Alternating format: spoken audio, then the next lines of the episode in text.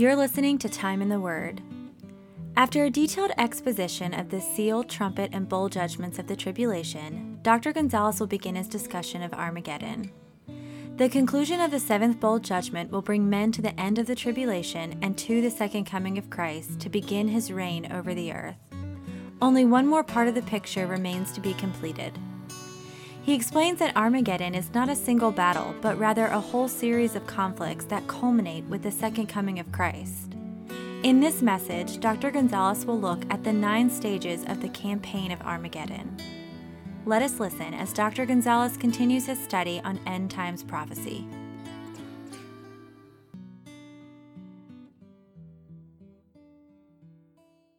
As we consider now what has occurred during the tribulation period, we find that bowl number six was in essence a judgment which anticipated Armageddon.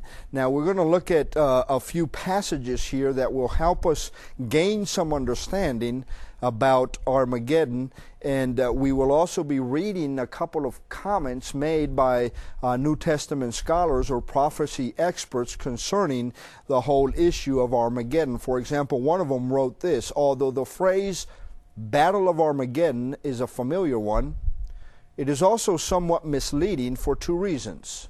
First, it is not a single battle, but a whole series of conflicts that culminate at the second coming. A second reason is that this final end time conflict is not geographically isolated to the region around the plain of Megiddo. Revelation 14 teaches that the land area involved in this end time campaign is actually about 180 miles in length, according to uh, uh, uh, Revelation chapter 14 and verse 20.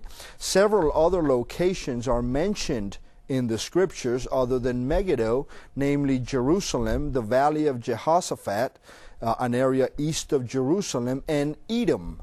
Uh, another New Testament scholar writes Armageddon will not be a one day battle, it will be a continual campaign from the time the Lord releases the deadly war machine of the red horse.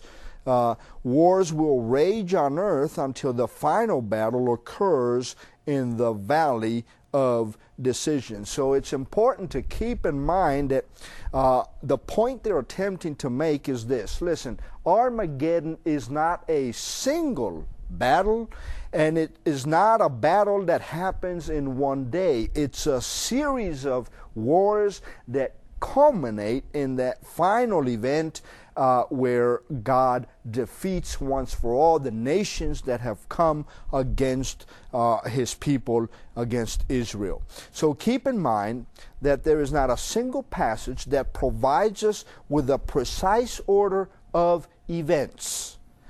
But if we take all the biblical passages that speak of uh, this event, we can sort of put this event in chronological order. Now, what many Bible prophecy experts have done is that they have been able to figure out that Armageddon can be broken down in stages. So, what we're going to do right now, and for the remainder of this message, is we're going to look at the nine stages of Armageddon. We're going to go from the beginning, what initiates Armageddon, to the final event that brings about the second coming of Christ where he defeats the nations that come against his people and he sets up his millennium kingdom. So the first stage that we find uh, in regards to Armageddon is that before the tribulation reaches midpoint, Egypt a powerful and threatening nation south of Israel will be invaded and conquered by Antichrist. And we find this in Daniel chapter 11, verses 40 through 43. Now, remember, the, the, by the time the tribulation begins, there are four power blocks in the world. Egypt happens to be the leader of the southern power block. Now, Egypt doesn't play a significant role, neither does the whole power block, because Antichrist is successfully uh, able to conquer the southern kingdom or the southern king, the king of the south, Uh, so they really don't play much of a significant role. Now, they are a powerful alliance of, of nations, but they really don't play a significant role. Uh, Daniel chapter 11, I'll read that passage for you in a moment as I find it. Daniel chapter 11 and verses 40 through 43 say this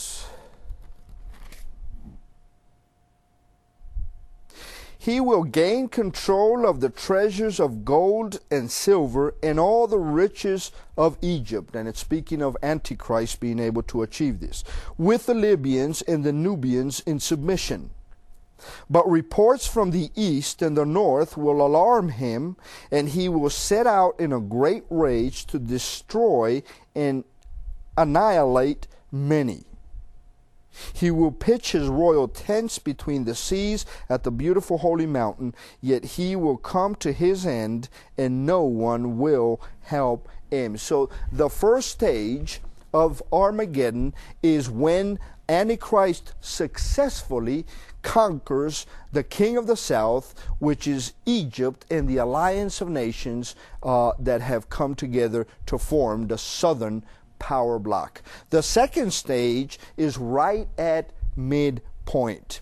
The northern power block, now this is a very uh, uh, uh, powerful uh, uh, power block, which is led by Russia, will invade and indeed overrun Palestine the Bible says that they will come like a flood, giving appearance that there is absolutely no hope for Israel or the Antichrist. It takes God to intervene and supernaturally destroy the king of the north, the invading armies. Once this power block is destroyed, Antichrist will have free hand to break his covenant with Israel. Remember, Antichrist signed a seven year peace treaty with Israel. At this point, right at the middle of the tribulation period, when the northern uh, king, uh, uh, Russia and, and their alliance of nations come against Israel, God supernaturally defeats this uh, uh, king of the north, and now uh, Antichrist is free to break that treaty and, and, and no longer provide support and guarantee the peace of the nation of Israel in Christ. In fact, Antichrist himself is the one who will become the most the one to most severely persecute the people of Israel. Now we're going to look at a number of passages here that help us see this second stage. In Daniel uh, 9:27, and we're going to look at three different passages that'll help us see this. Uh, in Daniel 9:27, this is what it says: He will confirm a covenant with many for one seven.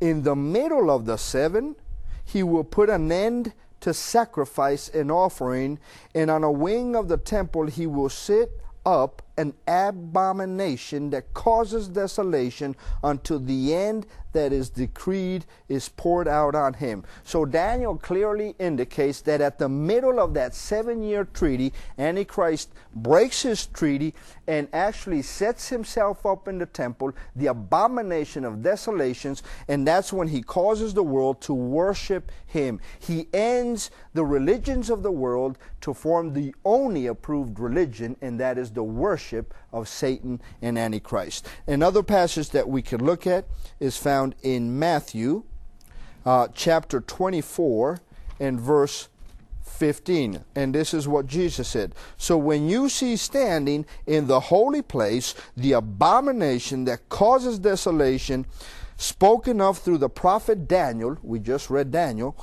uh, let the reader understand. Let then let those who are in Judea flee to the mountains, and so on. So again, Jesus himself says here that right around midpoint of the tribulation, uh, uh, Antichrist set, will set himself up uh, in the temple of God. He will end the Levitical system of worship. He will go after the Jews to annihilate and destroy them. And uh, he will demand the worship of the world uh, of Satan and of himself. He will claim himself to be God. And of course, uh, we've already seen, or we will see in Revelation chapter 13 and uh, verses 14 and 15. This is what John says 15 and 16. He says, Then another angel came out of the temple and called in a loud voice to him who was sitting on the cloud Take your sickle Wrong passage. I knew it didn't sound right. Uh, 13, Revelation 13, 14 through 15. It says, because of the signs he was given power to do on behalf of the first beast, he deceived the inhabitants of the earth. He ordered them to set up an image in honor of the beast who was wounded by the sword and yet lived. He was given power to give breath to the image of the first beast so that it could speak and cause all who refused to worship the image to be killed. So, again, those three passages that we have read clearly show that the second stage of Armageddon will be right at midpoint when the northern kingdom attempts to invade Israel and they're defeated by God. Antichrist breaks his covenant with Israel. He sets himself up the, in the temple of God, uh, uh, and this is the abomination of desolation, where he claims to be God, sets up an idol, and, and demands that the world worship Satan and himself. Now, stage number three as Antichrist seeks to conquer the whole world, the nations of the Orient or the king of the East will attempt to stop him by marching west into Palestine. Now, if you remember on one of the previous programs, we said that apparently Antichrist the rule of Antichrist will not be challenged by the inhabitants of the world. In fact, it appears that most of the inhabitants of the world, except those who have pledged allegiance to the Lamb, uh, the inhabitants of the world seem to be okay with Antichrist ruling. But we also said that towards the end of the tribulation period, there will be a revolt against Antichrist and against his kingdom. And this is stage number three. So we find that the Orient or the kings of the East will attempt to stop them by marching into Palestine. They will be able to move fast. Remember, we discussed this previously. One of the one of the judgments was going to dry up the Euphrates River, and there was going to be an army of 200 million in number. Well, they will be able to move from the east and enter Palestine fairly quickly because uh, the Euphrates River has been dried, giving them passage into the promised land, into Palestine. In the meantime, as they're making their move, the king of the east is making his move.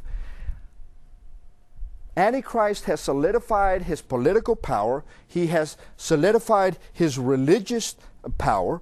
Uh, now, the battlefield in which the armies of the east and the armies of the west will meet at the plain as of uh, Esdraelon, the area around the mountains of Megiddo. Now, we know that this plain is about 20 miles south of Haifa, and the valley today is about 20 miles by 14. And we find that in Revelation chapter 16, verses 12 through 16. Stage number four Jerusalem will fall as Jerusalem becomes another battleground. And we had seen that in a previous message when we look at Zechariah. In fact, if you want, well, I'll just give you the passage because we're going to be running out of time. Zechariah 12, 1 through 3, and 14, 1 through 2.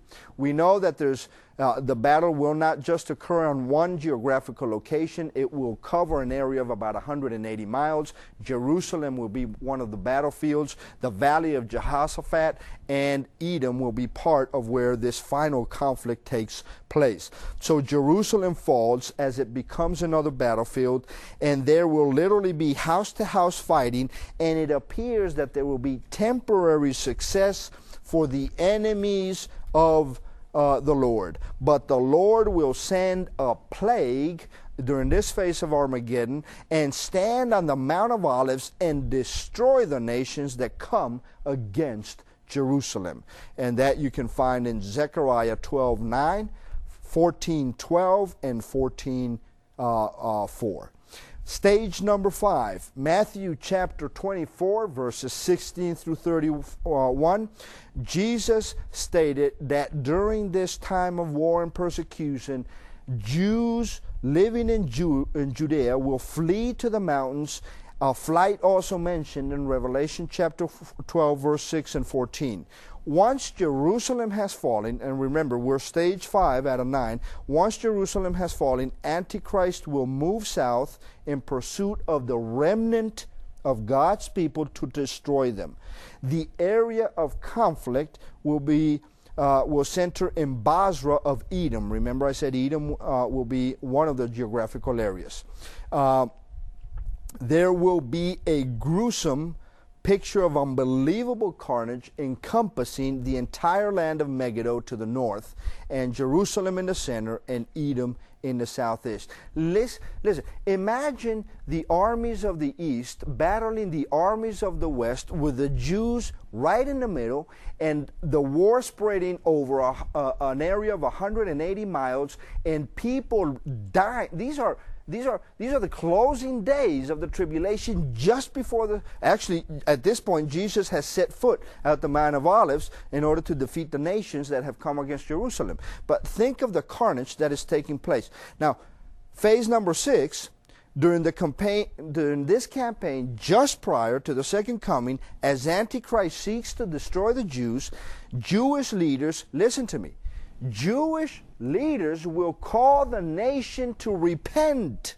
And you can find this in Hosea chapter 6, verses 1 through 3, which they will do. Remember, one of the purposes of the tribulation was to bring to the people of Israel to a saving knowledge of Jesus Christ where they would recognize once for all Jesus as their Messiah. As they are chased by Antichrist, the, the leaders of the nation call Israel to repent, and they do. They will confess their national sin and plead for Jesus. Listen, the Jews will plead for Jesus, their Messiah, to return. And national Israel will experience national regeneration.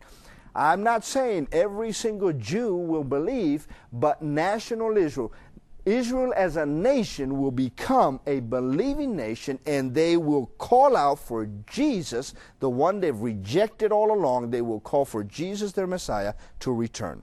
Now, stage number seven. In the midst of this battle, Israel repents of her sin recognizes and accepts Christ as her Messiah and calls out for his return, he does so to the mountain wilderness of Bozrah. And you can, uh, Bozrah, you can find this in Isaiah 34, 1 through 7, 63, 1, 1 through 6, Micah 2, verses 12 through 13. At the second coming, listen, at the second coming, he will return with the saints and, ange- and an angelic army, according to Jude 14 and 15, and according to Revelation 19 11 through 6, to save the Jews in the wilderness. Listen, for those of us who were raptured before the tribulation be- began at stage number uh, seven, Christ will return to earth and we will return with Christ and we will take part in Christ rescuing, saving his people who have been chased into the wilderness by Antichrist. We will have returned with Christ to set up his kingdom and to help protect protect those who have turned to Jesus, meaning the nation of Israel, uh, from uh, Antichrist who has chased them into the wilderness. Stage number eight. At this phase, Christ will defeat both the Antichrist and the false and, and all those who opposed and persecuted Israel and their forces. You can find these passages in Joel 3 12 through 13, Zechariah 14 12 through 15, or Revelation 14 19 through 20. Uh, Habakkuk and Thessalonians, Second Thessalonians, tell us that Christ will slay the Antichrist who is powerless who is powerless before Christ, even though he was the most powerful dictator in world history. And the final stage, the final phase, phase nine of, the, of Armageddon, is that stage in which Jesus is fully victorious over Antichrist and his forces. His campaign will have concluded, according to Zechariah 12 7, and he will stand upon the Mount of Olives as a victor. We, which will lead to a number of unprecedented natural disasters, and we read this at a previous uh, message, uh, which are, are spoken of in Zechariah 14, verses 3 and 4, and Revelation 16 7. These cataclysmic events correspond to the seventh bowl judgment. The outcome is certain. The beast will be defeated, and his armies will be captured. He and his false prophet will be thrown into the lake of fire to be tormented forever and ever. So we find that Armageddon is not a single battle that will be fought in a single day. It is a series of conflicts that begin just before midway through the tribulation and culminate in Christ finally defeating Antichrist, defeating his armies, and casting Antichrist and the false prophet into the lake of fire where they will be tormented forever. Well, we are probably going to come to an end of this lesson. Next time, we, will look at the actual second coming of Christ, which will mark the end of the tribulation period.